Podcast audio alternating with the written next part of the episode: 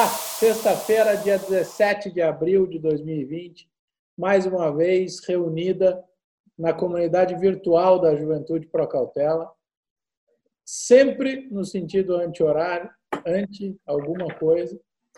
Todos aqui, devidamente, aqueles que têm acesso à indumentária do Make Yields Positive Again, tratando ela como, como presente. Neste sentido, a minha se horário, agora quero olhar na câmera, é Tomás Sarkis, Sérgio Machado, relator, Jason Vieira e o Edson Mineiro, que jurou que está de pijama. Não, quem está de pijama é o Sérgio. Começando, começando essa, é, essa sexta-feira, é, bom, tem tanta coisa para falar, né? tem, tanto, tem tanto acontecimento. Agora, eu, eu a gente tem feito, tem usado essas ferramentas das lives, eu acho incrível que muita coisa boa tem sido aproveitada dessa, dessa quarentena forçada e desse negócio. Acho que a, a, a maneira como a gente tem se dedicado a estudar, a dividir informação, a interagir com gente é, é, é, bem importante, é interessantíssimo ver como a gente tem feito. É, a, a, quantidade de conteúdo produzido em massa de coisa boa. Tem muita coisa ruim, óbvio, mas a quantidade de coisa boa produzida é muito legal. Então, acho que, para variar, a JPC nunca combina a pauta antes, então vira sempre aquele balaio de, de, de maluco com tudo acontecendo ao vivo. Mas eu acho que a, a, minha, a minha discussão da semana é, eu gostaria de soltar aqui para vocês, e aí vocês escolhem quem quer, quem quer abraçar. É, passa pela. Vamos começar pelo Brasil, é, em que a gente tem um, um, uma série de medidas aí tomadas pelo Banco Central, visando dar liquidez ou funcionalidade é, para os principais ativos financeiros. É, o mercado de crédito foi o mercado que sofreu de maneira mais emblemática. Durante o momento de estresse, é, foi incrível ver que tinha dia que LFT não tinha liquidez, você não conseguia transformar LFT em liquidez. E os estresses foram muito grandes, o nível de resgate, o ajuste forçado da relação ativo e passivo, a imposição da necessidade de liquidez no mercado de crédito fez os preços ajustarem, algumas distorções muito importantes acontecerem, e curiosamente o peso da parte de crédito no país foi está sendo basicamente inteiro jogado nos ombros dos bancos públicos é, e aí criando algum caminho é, via Banco Central, mas eu, eu ainda tenho um pouco de ceticismo na operacionalização de muita coisa. É, e, e, a gente começa a tentar ver uma liquidez voltar para esse mercado, o mercado virar comprador nos últimos dois dias, talvez, é, em linha com uma em linha com uma acomodação da vol no mercado internacional, mas que por outro lado é, segue aquilo que a gente viu e tanto discutiu desde a fundação da JPC em 1834, é, do, do, do excesso de pressão dos agentes sobre as curvas de juros. Então, eu abro dizendo o seguinte: é, susto em equity, susto em crédito, é, falta de liquidez no soberano, e parece que ninguém aprendeu nada, Sérgio. Continua continua tudo igual antes da Covid. Não, é, é incrível isso, que a gente teve aquele estresse, que foi um estresse muito grande, fazia tempo que a gente não via um, um, uma porrada desse tamanho, né? e tão abrangente, porque pegou né, gregos e corintianos todos, né? não teve nada que sobrou. Agora, você olha hoje a taxa de juros no mínimo, uh, e e aquele negócio que a gente sempre vinha alertando né, há muito tempo, né, aquela coisa de carpideira, o crédito privado vai sofrer com isso, essa pressão de baixa está ajudando a bater. Né? Você tem um aumento de risco, e, e, como a maior parte dos ativos são, são indexados a alguma coisa, né? então essa queda ela vai impactar em muito essa liquidez. Essa liquidez não volta tão cedo. Tem até o um mercado engraçado, né? porque é, a semana passada se olhava, dava vontade de sair comprando bastante coisa. Mas com calma, porque eh, se você a gente sabe que esse, esse processo de precificação ele, ele é sempre assim, né? Ele dá aquela porrada para cima, eh, busca prêmio em excesso, chama comprador, aí de repente o mercado fica meio afoito, né? Porque os caras parece que perderam a, o trem, né? Eu vi isso essa semana, compra de, de debênture, LF. Pô, de repente o mercado saiu de ilíquido para comprador. Né? E aí, de repente, você vê as taxas caindo muito rápido. E aí fala, pô, será que os caras vão para o mesmo erro? Né? Então, porque não tem essa liquidez. Aí eu acho que isso daí vai voltar no, no segundo momento. Então, a gente está com um problema que é, uma parte dessa liquidez está vindo da promessa que o Banco Central vai recomprar, que a gente não sabe se vai se, se isso daí vai se consubstanciar, né? Que Porque do jeito falei, é, é, que foi o que eu falei há pouco, que eu ainda tenho uma carga de ceticismo importante na operacionalização disso, inclusive. Eu acho, a gente sabe como o país é judicializado, né? Quem, quem me diz também, se, se conseguirem aprovar, aí chega um juiz de alguma instância e fala: ah, não, isso é nocivo, e breca. A gente sabe disso, né? Tem, então, eu acho que essa essa minha preocupação da, dessa coisa né, do inferno para o paraíso não acabou, mais uma vez não acabou. Né? E, e, e eu estou sentindo uma, uma certa. É, aquela negação, né? os caras negando o, o, tamanho do problema que vem pela frente. Né? Então, eu estou muito preocupado. Eu, eu não estou não tô otimista, não. Eu até vou dizer que até comprei um pouquinho nesse, nesses preços de liquidação que chegaram a bater, mas depois de ontem já não acho graça. Certo? Você olhar e falar, não, comprar aí está muito melhor do que estava, mas pode ser muito pior do que poderá ficar. Né?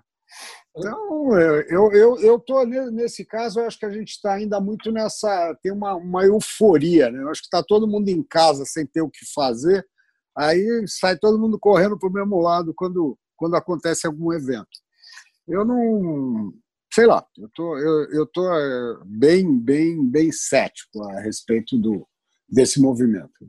Porque. Desculpa, Sérgio, fala. Não, não, não, era só isso. É que é, a história é um comprador. Primeiro que você tem uma destruição de valor. E uma coisa que tem que ficar muito ligado: você tem uns fundos aí que perderam 3, 5, 8%. pega as curvas da forma que elas sofreram teve papel aí que teve deságio de 20%, tá certo? Então, de alguma forma, também uma parte da compra vem dos próprios fundos defendendo uh, uma marcação de mercado que eu não acredito que seja total. Tá? Mas, mas, aí é, é, é bizarro, né? É, é, é porque aí é aquela história: você sabe que você não deve fazer, uhum. É, você sabe que você não deve fazer, está tudo desenhado para você não fazer, a motivação para fazer é errada, mas faz mesmo assim. Então, Dado, é. é, é, se vocês me permitirem é, ir complementando agora essa colocação do Sérgio aí, é, eu acho que o problema aqui é, é, porque tem economista defendendo isso com peso, economista de peso, e, e, e, com peso, né? De que forma? É, através de produção, de research mesmo, de, de enfim, de, de, colocação midiática também. Então, citando um exemplo, uma pessoa é, é, linkou lá um, um, um research e pediu para a gente comentar no Twitter. Era de um desses economistas que defendem um corte adicional radical da Selic agora a base de argumentação é que você é, é, a política monetária, aquilo que a gente já sempre fala, que só que a visão do cara ela é reversa. É assim, como eu estou muito próximo de um zero lower bound, né, ou de um, de um, de um limite ali de baixa que eu consigo chegar de taxa de juro real, né, eu tenho que ser mais tempestivo ainda, porque a política monetária já perdeu eficácia, eficiência. Então, como eu já estou nessa situação, o cara defende que hora, mas eu tenho que fazer o estímulo. Então, eu vou ter que ser ainda mais agressivo, mais tempestivo. Né? E com base em quê? Com base em olhar para o passado. A gente tem uma experiência japonesa onde isso é, é de acordo, fazendo análise ex post, né, olhando para o passado, pelo retrovisor, pode se alegar que atrasaram para tomar essa medida lá atrás, em 1995, e, portanto, você tem uma base de argumentação a partir de modelagem econométrica que você pode ser mais agressivo agora. Só que isso, é, é, na minha opinião, a minha principal crítica é, são duas. Uma é essa que o Sérgio começou a apontar, que vocês começaram a apontar, que é o efeito que você tem disso no mercado de ativos. Primeiro, desde que eu me entendo por gente, existe uma discussão de tentar trocar a participação de LFT de tudo que é atrelado a Selic em passivo do governo, né, por razões óbvias conseguirem fazer isso. É, é, não vai ser por imposição agora de um Banco Central reduzindo a atratividade nesse tipo de rentabilidade que vão conseguir fazer. Então você vai ter problemas, como o Sérgio apontou, não só na captação privada, no crédito privado também, mas do Tesouro também. O Tesouro também vai ter muita dificuldade de trocar, por exemplo, numa situação mais emergencial, título longo pré por, por LFT. Daqui a pouco ninguém mais vai querer LFT. Para quê? Não rende nada. Ô, ô Vitão, relator, Manda. se permite complementar, é. Sim, alguns fatores que tornam ainda mais frágil a, a análise de um corte abrupto da Selic nesse primeiro momento. É, o primeiro, assim, a, a própria conceito de zero lower bound, né? A gente não está tão perto assim, ainda tem 3,75, que significa ainda alguma gordurinha de Selic. Então, uhum. já que a gente está na casa do 1%, que, no qual o, o, o, custo de um título e o custo de um papel moeda dá na mesma, entendeu? É, não, a gente ainda tem uma gordurinha de 3,75%.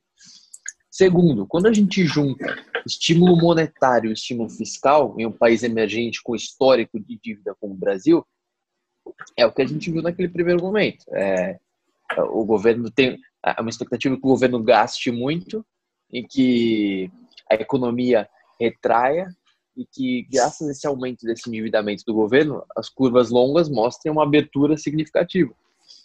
E o fato do BC tentar baixar juro nesse primeiro momento teria um efeito de carry trade possivelmente mais negativo em, em termos de câmbio do que positivo em termos de atividade, que lá na frente poderia levar um pass-through bastante nocivo para a economia brasileira uma vez que esse negócio se recuperasse.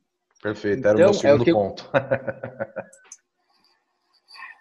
ah, é, e eu acho que também o, o lado que sempre, você nota que quem defende essas, essas linhas, normalmente é um economista é, desvinculado da vida real. Tá? É, o que eu tenho sentido, que tem com os clientes e e, e tal, é o seguinte: o cara não consegue tomar dinheiro no banco hoje. Não. O custo dele aumentou. Vão baixar essa porra para quê? Só para dar lucro para banco? Para dar lucro para carregador de fundo? Para os braços duros que não conseguem ganhar dinheiro de outro jeito, que só operam de um lado? Sabe? Não faz sentido prático para a economia.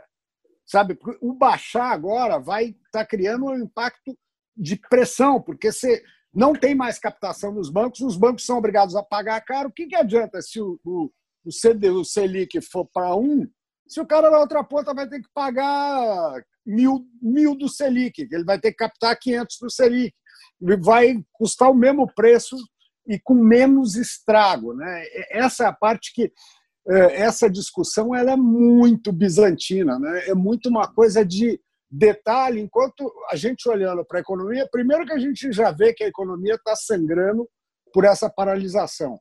E quem está tentando pegar dinheiro para se, se, se preparar para a crise não está arrumando dinheiro. Então, e aí os caras continuam com essa loucura, insanidade de baixa mais juros e o câmbio pressionando e né? sei lá, eu é, é então. é, realmente essa coisa é muito cansativa, né? Porque só o cara só vai quando ele pega o lower bound, lower bound é o cacete, meu.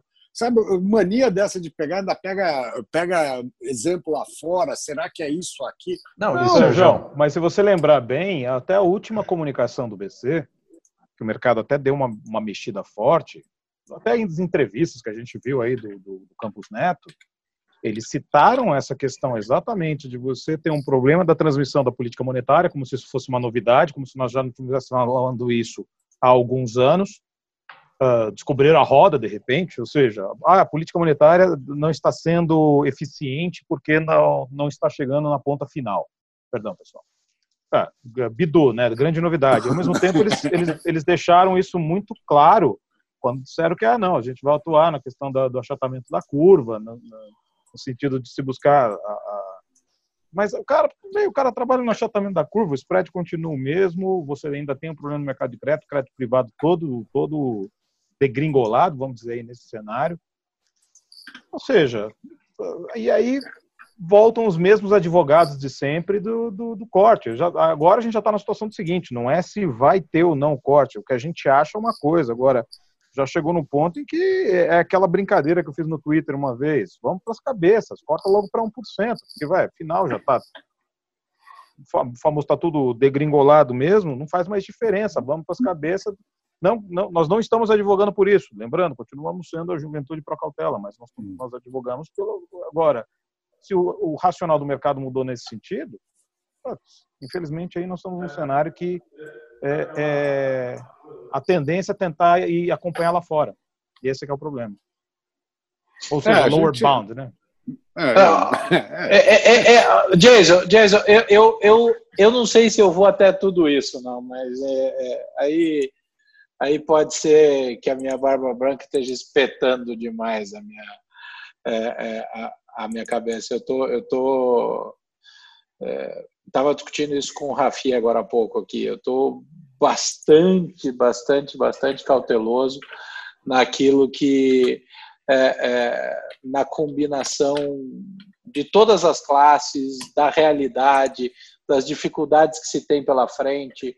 Eu acho que a seletividade é, é deveria ser hoje critério fundamental, tanto nas escolhas é, de política econômica, de política monetária, de política fiscal, a discussão de prioridade deveria ser mais relevante, é, pensando em alocação de recursos na funcionalidade dos mercados e dos ativos.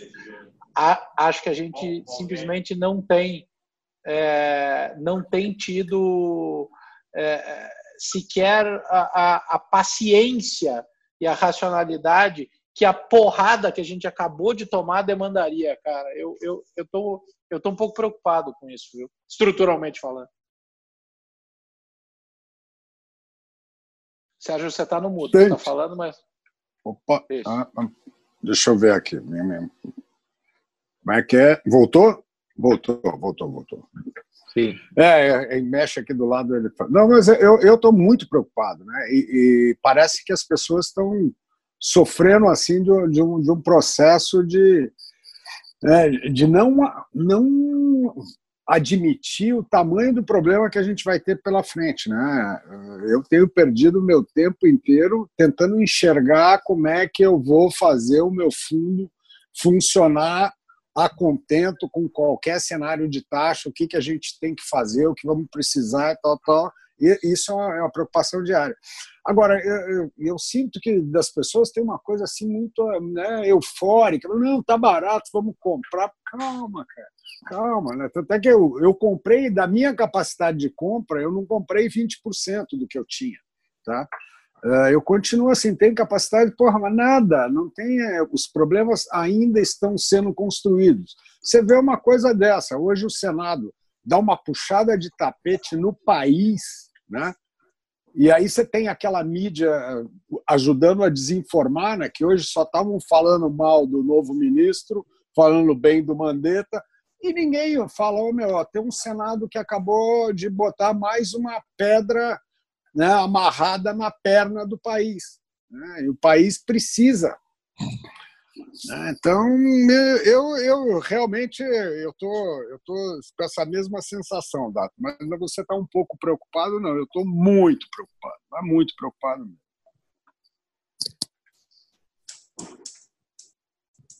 Eu acho que eu já. Fala aí. Não, vai lá, Ceci. Não, não, eu só acho que o, a única coisa que a gente que sobrou agora é o seguinte: é, Infelizmente, a gente tem. Nós, nós somos o, o, a turma do Eu Falei. Só que o meu medo é a gente continuar sendo a turma do Eu Falei. Porque tudo que nós imaginávamos, toda a fragilidade que o mundo estava contido naquele cenário de 10 anos aí de políticas monetárias e de políticas de, de estímulo, todas uh, quase que quase não, algumas ultrapassando a irresponsabilidade, você transformou isso tudo agora numa situação em que o fiscal, você está incluindo o componente fiscal de maneira como nunca se colocou antes. Uh, sem perspectivas de um rebound que seja, que seja crível. Ou seja, a gente olha as, as projeções do FMI, menos 3% esse ano e 5,8% para o ano que vem do PIB mundial. Beleza, assim espero, mas a que custo? Nós vamos, nós vamos estar mais inundados de liquidez do que nós já estivemos na história. Ah, vai, óbvio, vai haver dificuldade de retomada econômica, tudo isso, mas o custo fiscal, quanto, qual vai ser o impacto inflacionário do custo fiscal disso no médio, no médio e longo prazo? Quanto, como vai ser paga essa conta? Quanto tempo vai continuar conseguindo empurrar com a barriga? Quantos Trumps da vida, eh, acabando com o fiscal de um país, vão existir aí nessa brincadeira? Eu acho que talvez a única esperança que nós temos nisso tudo é que, uh, uh, até pela questão de, de, perspectiva de retorno, aí infelizmente tem a questão política no meio, mas perspectiva de retorno do investidor estrangeiro para o Brasil, fica a questão fiscal, depende do quão, do quão ruim a gente pode piorar a questão fiscal, porque todo mundo na questão fiscal vai estar ruim. A única diferença é que nós vamos estar apontando o dedo um para o outro para aquele que estiver menos sujo. Então, se nós conseguirmos sair o, o menos lameado possível dessa questão fiscal, nós temos alguma chance no futuro de que, de, de, de que o fluxo de capital estrangeiro aporte alguma coisa aqui para aliviar a nossa situação.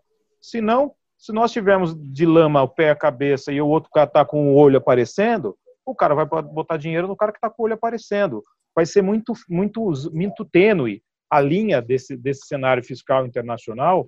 E esse Senado, do jeito que está fazendo, a Câmara, do jeito que está fazendo, essa vendeta, essa cara de pau dos políticos que estão tendo agora, no sentido de tentar buscar para si, tentar os estados aí tentando, tentando tapar seus buracos no meio de uma crise e não o buraco da crise. Eles estão tentando tapar buracos anteriores e mais o buraco da crise.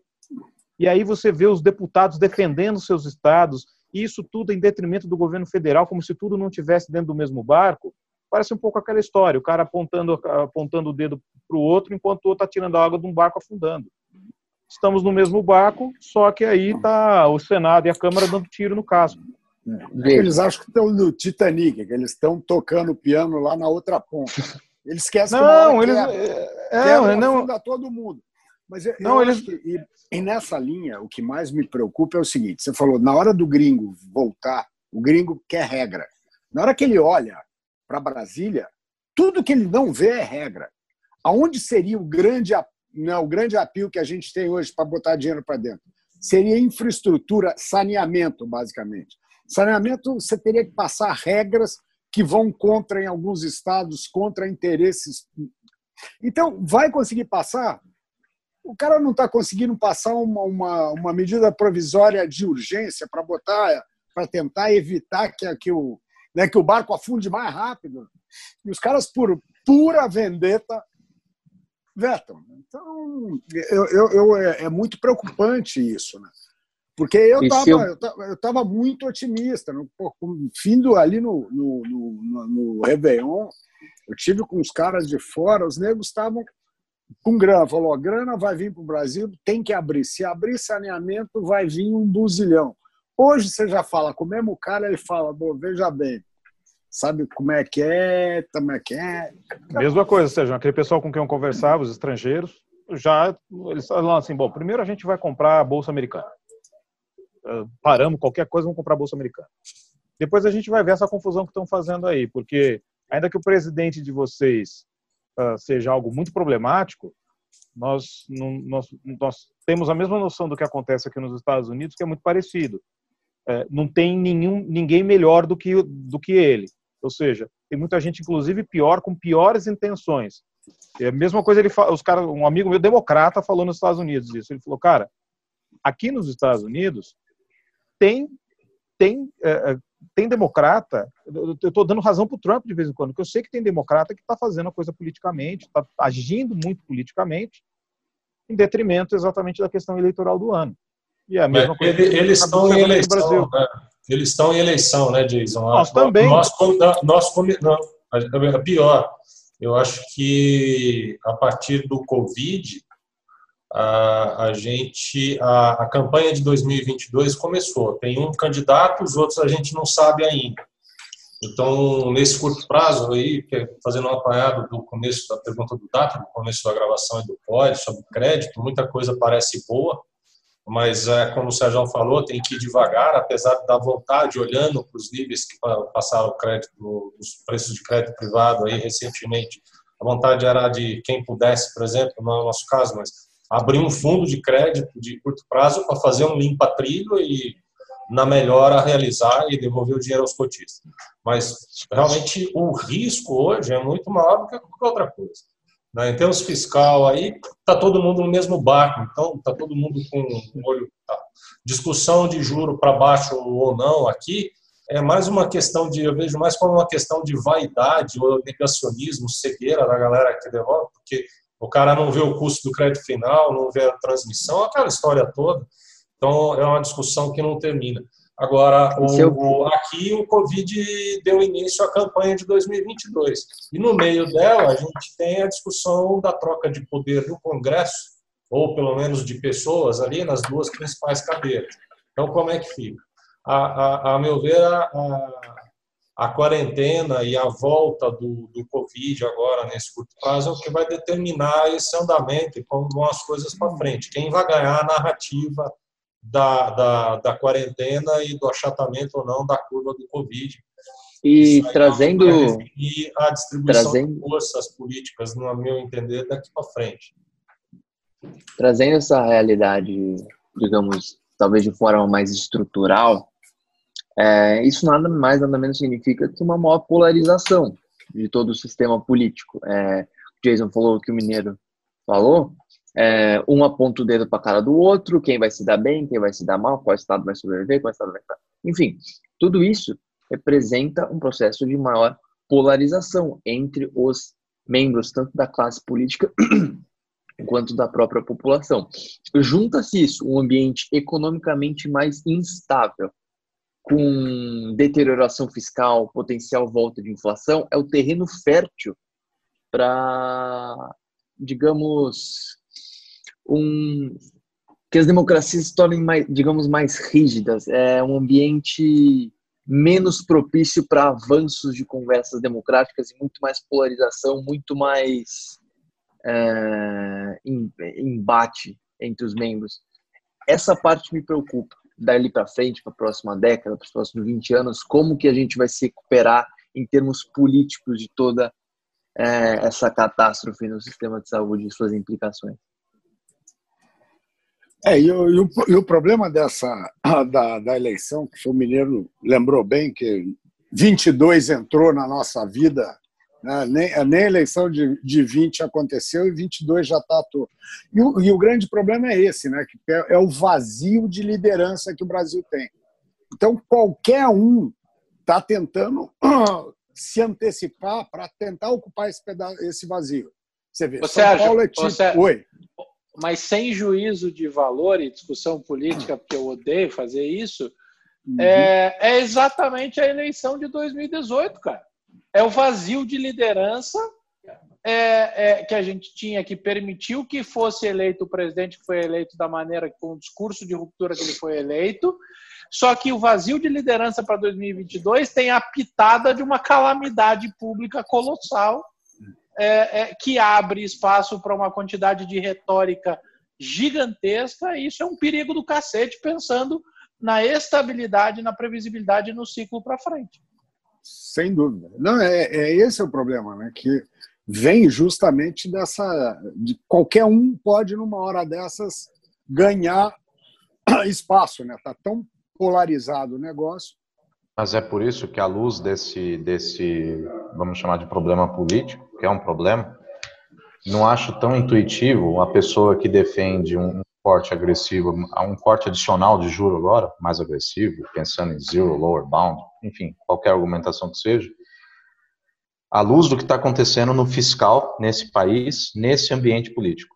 Quer dizer, é, é, eu não consigo é, sei lá, eu posso estar sendo muito conservador e muito cauteloso, mas eu não consigo afirmar com relativa confiança que o impacto na demanda agregada dessa crise é, se sobrepõe a esses outros problemas no termos de percepção de risco de médio e longo prazo, do que acontece com a curva lá na frente, do que acontece com juro, juro real neutro, juro estrutural. Não, não consigo dizer assim, ah, é tranquilo cortar juro agora, não tem problema que a gente está tendo uma deterioração fiscal e que o ambiente político está ruim, porque prevalece o impacto na demanda no curto prazo, então é, o juro real neutro ele está despencando. Eu não acho isso intuitivo de forma mas, alguma. Não, e não é, e não é fato que ele tá, ele, ele influi na, na demanda agregada. Ele tem, ele simplesmente é inócuo. A gente vive num mundo da Lua que tem um Selic e um CDI na BMF. Pergunta para o cara da, da, da, da, da fábrica, do comércio, o que, o que, que ele paga de juro. Aonde afeta isso? Aonde muda o investimento dele? A única coisa que ele tem, talvez ele vai investir mais na, no negócio dele, em estoque, porque qual o ganho de postergar? Né? O caixa dele vai ser. O que está sendo mal remunerado é o caixa. E aí você começa a ver que mesmo essa sensação de, de risco implícito, ele está na curva. Você vê que a curva, você pega, você está uh, 3 no, no, no 21, mas está 6 e tanto, 6 e 20 no 25. Sabe, a curva tá, ela já está implícita um aumento. E é, é, aquela coisa que eu sempre falo, né? O fetiche para baixar isso daí não faz sentido nenhum, né, cara? Sérgio, então, é... a gente está numa a, a gente está numa discussão, eu e o Tomás, aqui, sobre a história. Eu ia falar exatamente de, isso, né? É, é, de, de. Cara, para mim, isso é fucking crystal clear. A gente vai mexer no prêmio de risco, a gente vai deteriorar estruturalmente a realidade fiscal, a gente vai precisar de juros, isso vai mexer em juro neutro. E aí, o que está acontecendo é que os modelos que são utilizados para olhar a inflação prospectiva e para discutir juro neutro, trazem consigo a realidade da curva longa, que não tem, que vai descolar e que está descolando, ou, que tende a descolar. É, eu acho que o mercado está apostando demais na força da ação do BC para fletar a curva, para ajustar essa, essa, essa empinada, é, tratando esse componente de fluxo como algo que fosse fazer refletir a realidade econômica. E acho que isso é, até o Tomás falou assim, é, usou uma expressão em uma das nossas reuniões recentes, ele falou, Dato, acho que poderemos rasgar algumas cartilhas de modelos econométricos no ano que vem. E é, complementando, é, é, muito simples. É, a gente tem uma realidade fiscal completamente destrutiva que tende a levar o juro real lá para cima, só que pelos modelos, sim, muitos modelos juro neutro a gente usa o juro longo é, ou sensibilidade de inflação para determinar juro neutro.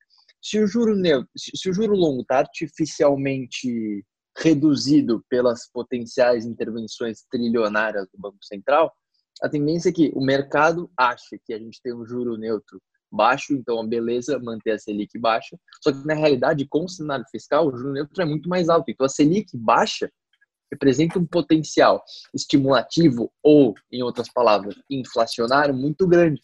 E esse cenário que a gente está traçando para a partir de 2021, inflação mais alta. É, mesmo aqui, eu acho que uma coisa que a gente vai precisar tomar muito cuidado é que essa injeção, grande parte da injeção que está sendo programada de socorro, ela é uma injeção que vai diretamente uh, para consumo. Né? Ela é um mão para a boca. Que é uma. Eu acho que, que, a, é, é, desculpa, eu estou campeão de, de te interromper hoje, desculpa. não, não, é, que você, é que você me dá as ideias, Sérgio. O, o, o, acho que é, a gente que viveu diretamente o que aconteceu em 2008 e o começo dos estímulos via liquidez, é, é, é boçal a diferença da destinação dos recursos.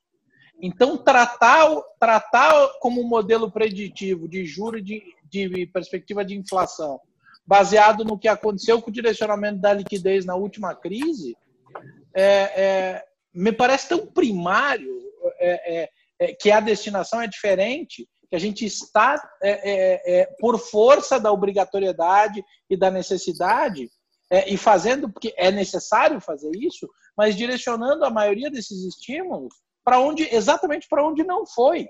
Então, a minha tendência é achar que os efeitos vão ser exatamente ou tão, tão diametralmente opostos quanto aqueles é, é, da, da última vez que isso foi é, é que isso foi tentado. Mas é, enquanto eu estou dizendo isso, o relator está com cara de brabo e eu estou com medo. Acho que eu estou falando. Não, não está falando nada errado. É que, é que assim, é, o mercado ele segue trabalhando naquele sistema de Goldilocks que a gente já vem comentando há muito tempo, né? Quer dizer, tudo vai dar certo da melhor forma possível em termos dos cenários, tudo funcionando da melhor forma. É, e eu acho que não é bem por aí. A gente não vê ainda inflação no consumo, mas a gente vê no, no, no, no atacado a gente vê no IPA do IGP, a gente vê em várias coisas, matéria-prima porrando. É, Para mim é, é, muito claro que é só uma questão de tempo até que se possa repassar isso. Quando for possível repassar, a coisa vem explosiva. Então, é, enfim. Não, e, e, tem aquelas coisas né, que você pega aí, eu até abri aqui uh, o que eu recebo aí do pessoal de alimentação, né? Ah, então, você pega do, do começo do mês de IPCA, previsível para o IPCA 15, estava né, em 0,10, chegou a 0,24. Pô, nada. Só que você pega a alimentação, veio de 0,72 para 1,21. Então, Sim. e está pegando naquilo. Então, vai ser, vai ser aquele índice de inflação que o cara fala, ah, 0,20 nada, mas o cara, o, o, o povo, a inflação do povo vai ser uma inflação maligna, né? Que você vai ter, então, essa distorção e o que leva aquele movimento que a gente conheceu lá no, passado, que o que você fazia, você recebia a grana no dia primeiro ia para o mercado comprar comida. Porque é onde o cara perdia dinheiro e não tem defesa, porque ele vai estar tá sendo remunerado a 1,5% ao ano e a inflação dele mensal é de 1,5%. E aí? Né? Porque a inflação teórica é a história do modelo. Né? O modelo é modelo é um modelo, ele não, cada um tem o seu.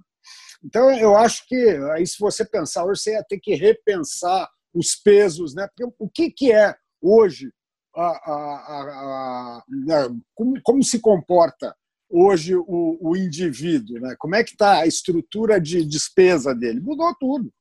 Né? Isso daí a gente está numa economia de guerra e ainda usa um modelo de tempo de paz, né? que também te dá essa destruição, mas é verdade. Né? É verdade. Mas, a gente está na guerra deram para a gente um canivetinho ruim. Aqueles que só serve para picar fumo, não dá nem para espetar os outros. Eu, eu, vou ser o dissonante aqui. A gente aqui na, na, na, lei que eu e o relator a gente já vem discutindo e, e, temos visões diferentes a respeito dessa questão de inflação. Eu vou ser o dissonante do grupo. É, eu acho que, dada a confusão local e global? Não fosse essa história do Covid, eu acho que a gente teria uma inflação esse ano. Até brinquei com o Sensei no começo do ano e com o próprio relator e tomei IPCA deles acima de 4% para 2020. Né? Mas agora, com esse efeito de, de Covid no mundo inteiro, essa parada, disrupção de, de, de cadeia de suprimento, demanda, combustível que caiu para caramba e afeta preço final de, de, de, de produto, assim como a própria produção desemprego que a gente não, não viu ainda, não sabe como vai ficar, isso a gente vai, sei lá, vai conseguir ter uma, um peso disso mais para o final do ano do que qualquer hora, não, não só aqui como lá fora, e a velocidade com que se recupera e como, ou não, ou vamos para o buraco de uma vez. Então, eu não, eu não, eu acho que está muito cedo para ver isso. Eu não vejo essa, esse fiscal todo, acho difícil isso tudo ir para um consumo além do consumo básico, que teria, estaria, porque está servindo para cobrir essa parada. Não é um dinheiro a mais que está entrando, ele está entrando cobrindo algo e ainda faltando. Né? Então, a capacidade de demanda, de consumo, eu não vejo ela dessa maneira mais como estava três meses atrás. Ela para mim, sem dúvida, era menor do que era em janeiro, ou do que era em fevereiro, do que a gente podia esperar. É. Então, tem que ver como ficam as relações, até a própria produção, a capacidade.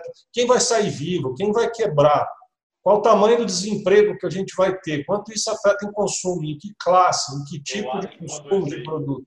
Então, eu acho que, assim, a, a, a, inflação que a gente vai ver no curto prazo, eu falo com, com o relator aqui muito se é, seria aquela tese do, do efeito caminhoneiro, né, ou não. Então, a, a, a gente pode ver alguma coisa de curto prazo subindo e tal, mas é, é, eu não consigo ver isso de forma clara, nem para um lado nem para o outro. Né? Agora, para estar tá subindo, tem que ser oferta-demanda. Né? A gente tem que ver esse equilíbrio, como é que fica na frente. Que mundo novo nós vamos ver quando acabar isso? É, Mineiro, eu acho que daí. Eu não consigo chutar. Eu, eu por exemplo, não tenho expectativa para esse ano. O resto eu, não, eu nem penso mais. Né? Mas para esse ano não, não, não tenho. Minas, eu vou te falar. Eu concordo, eu concordo em partes com você no seguinte sentido. Eu estou com uma dificuldade muito grande de gerar projeções. Eu tive uma. Um, eu briguei muito com os números do último IPCA, porque eu vi que, que uh, eu tive problemas de coleta, tive que refazer algumas vezes, depois dos itens, alguns itens que, por exemplo, no IPCA. Só estou dando o exemplo do IPCA como microcosmo, mas do, de, de, alguns itens que eu vi ali que tinha que, que, na percepção davam deflação, não tinham como dar deflação exatamente que compunham esses itens de consumo uh, do pessoal em lockdown, ou seja, despesas pessoais, despesas em casa ou coisas típicas de supermercado e que no IPCA apresentaram, mas acho que no geral eu tenho uma dificuldade grande em repensar os cenários desse admirável mundo novo, porque eu acho que nós passamos agora no curto prazo por uma coisa tão disruptiva, tão nova, tão auto-infligida, depois eu vou até dizer por que, que eu acho que ela é tão auto-infligida, que nós perdemos completamente parâmetro. Nós perdemos completamente parâmetros. Eu tenho o temor do fiscal muito grande, não sei do quanto esse fiscal vai se traduzir em inflação, eu tenho o temor da retomada da atividade econômica, principalmente do, do, do pessoal que vai entrar em desalento. Só, só, só fazendo um parênteses, Sensei, desculpa, é, do fiscal, eu acho que uma coisa que a gente pode pensar também é como o, o, como o Tomás disse mais cedo, né, todos os livros e os, a, a, os parâmetros que a gente tinha foram todos jogados no lixo. Né? Sim, então, sim. até a própria reação ao fiscal, a gente tem que tentar pensar ou observar primeiro antes de pensar com uma cabeça nova, né, que as bases são outras da, da, das que a gente conhecia. Mas acho que para tudo. Fiscal, Jason, Jason, é, Mineiro está assistindo o vídeo da AOC no YouTube. então, o Mineiro abraçou o Green New Deal e a MMT. É, é... Não, mas eu, eu, eu, entendo que o Mineiro está dizendo o seguinte: nós, vamos, nós chegamos num ponto um em que nós perdemos no mínimo, os referenciais estatísticos. Sim, foi isso que a gente falou. Morreu a sazonalidade, ah, é, morreu tudo. Morreu daí, fiscal, o que, que a gente vai esperar de um fiscal o agora? O que, que vai é ser a reação a isso tudo? E aí eu vejo o seguinte, fazendo um parâmetro, com, com um, um, um paralelo com o estudo que está acontecendo no mundo agora, é tão inédito isso tudo que nós todos passamos um momento inicial, talvez os primeiros, as primeiras três semanas desse shutdown, nós passamos por um processo de luto o mundo inteiro passou por um processo de luto. Esse processo de luto, ele é o desenho daquilo que nós, a sensação daquilo que nós perdemos que não volta mais. Eu, infelizmente, eu tenho muito fresco na minha mente o processo de luto por conta da morte consecutiva do meu pai e do meu avô, com 15 dias de diferença. Isso foi muito pesado para mim. Eu tive dificuldade muito grande em processar, até, com, até cheguei a ter depressão, tá me abrindo aqui para vocês, nesse processo, que foi uma coisa tão pesada num, tão curto de tempo, e eu começo analisando o entorno, que é, é a mania é, é, interminável do economista de estar sempre olhando tudo e tentando fazer as correlações, tentar entender como o mundo funciona. Eu vejo que o mundo passou por um processo de luto, de perder uma coisa que talvez não volte mais. Ou seja, não só a economia está perdendo parâmetros, não só as questões estatísticas estão sendo problemáticas, não só os governos estão tendo dificuldade em repensar o que são novos programas, o que, que são estímulos, qual o papel dos governos nesse cenário todo, como as pessoas também estão passando, olhando para trás e falando assim, aquilo que, que nós tínhamos antes do Covid nunca mais vai voltar, aquilo morreu. O, pro, o problema agora é que nós estamos passando por um processo de normalização, ou seja, nós estamos absorvendo o luto. E do momento que nós absorvemos o luto, nós geramos um novo normal. E o novo normal é essa discussão toda de algo que ninguém sabe, porque nós não sabemos o que, que é o novo normal. Ninguém sabe ainda o que, que é o novo normal. Posso, sabe... Jason? Não, Posso te só, ilustrar? Só, só, manda, manda lá. Manda só, lá. terminando. E aí, o pior vai ser mais para frente, porque esse cenário novo, ou seja, este novo normal, ele vai mudar de novo, porque nós vamos reabrir a economia em algum momento. Nós, você que está acostumado a ir para o escritório e ver a rua vazia, e, e, agora você está se acostumando com isso, de repente você vai chegar num ponto que você vai passar por ruas cheias. Você vai ter um consumo retornando, você vai ter questões de atividade econômica que vão se transformar algumas pessoas não vão voltar mais para os escritórios, mesmo mantendo seus empregos. O home office vai se tornar uma realidade, ou seja, nós vamos ter um segundo processo de disrupção, que é o desse normal estranho que nós estamos agora, essa monstruosidade que nós estamos agora, e depois nós vamos para um novo normal, que também nós não sabemos qual é, que vai gerar um processo depressivo, que depois vai gerar um processo de luto, e vai gerar uma normalização. Isso vai acontecer com os indicadores econômicos, isso vai acontecer com o psicológico das pessoas, isso vai acontecer com os governos. E é, e é esse, esse cenário de incertezas tão grandes que me deixa apreensivo em relação a esse futuro. Porque agora que nós estamos normalizando o, o que o, o, isso tudo, essa, essa loucura de olhar para fora e ver a rua vazia, essa loucura de estar tá acostumado a pedir comida. Ontem eu brindei, eu e minha esposa brindamos com a minha mãe via, via Skype. Sim. É, olha que loucura, a gente tintim, todo mundo, eu e minha esposa tomando vinho, minha mãe tomando cerveja via Skype. Olha a loucura que nós estamos. Isso tudo vai mudar. Eu, eu, não aguento mais cozinhar nem lavar louça. ah, ah. Sincero, essa nova normal, Agora, eu não é... gosto, não. É. Eu, entro na cozinha e já fico arrepiado. É. Eu pego é. essas duas últimas falas e digo para a Vanessa, que, que nos acompanha, nos dá suporte desde o nascimento dos podcasts da JPC, é o seguinte: acabamos de ganhar o título desse podcast, porque depois dessa fala do Minas e do Sensei, trataremos com saudade do que ainda não vivemos. É verdade. Mas é verdade. Vitão, fala aí que eu quero ouvir a sua. Não, sua então, parte. não, eu ia, eu ilustrar o que você estava falando muito bem. É, o pessoal começou a prestar muita atenção no que o Howard Marks escreve nos memorandos deles, pro, pro, nos memorandos dele para os cotistas, né, recentemente. E no último que eu li aqui, ele, ele, ele, ele, colocou a coisa de uma maneira muito legal, Jason. Ele falou assim: é, a maior pandemia desde a gripe espanhola, nos últimos 102 anos. É, maior contração de PIB desde a Grande Depressão, últimos 80 anos. Maior queda do petróleo da era da OPEP, talvez a maior ever. Não sei, mas provavelmente. E a maior intervenção de Banco Central de governo de todos os tempos. Então ele colocou assim: se você vê que você está experimentando uma coisa, uma situação dessa, que você nunca viu antes, você não tem como saber o que você espera disso. Você não tem como prever nada. Como é que acaba? Como que se forma a nova normal, como você colocou? Essa é a situação real. Perfeito. Perfeito, exatamente. Né, eu, eu, eu, eu, como burro velho, já vivi algumas crises, não cheguei a pegar essa espanhola, só quase lá. Né? Mas oh. eu, eu, nunca olhei para a crise anterior para ver como saia dela, porque a gente, toda vez que a nova crise, ela tem uma nova saída. Só que dessa vez a amplitude é tamanha, né? Que ela vai mudar o nosso modo de viver, né? Justamente, é. vai ter o home office, vai ter carro, o cara não vai ter mais carro, porque ele descobriu que o carro dele está parado, não faz menor falta, né? Então, e, e, vai ter um monte de coisa que, que vai mudar, né? Que, e era uma realidade. Então, por isso que me, às vezes me perguntam, o que, que você enxerga? Eu falo assim, eu não enxergo nada, eu vejo que a coisa vai ser feia, mas você fala o quão feia e como é, a gente não sabe. A gente não, não é, tem noção. Eu acho que é o.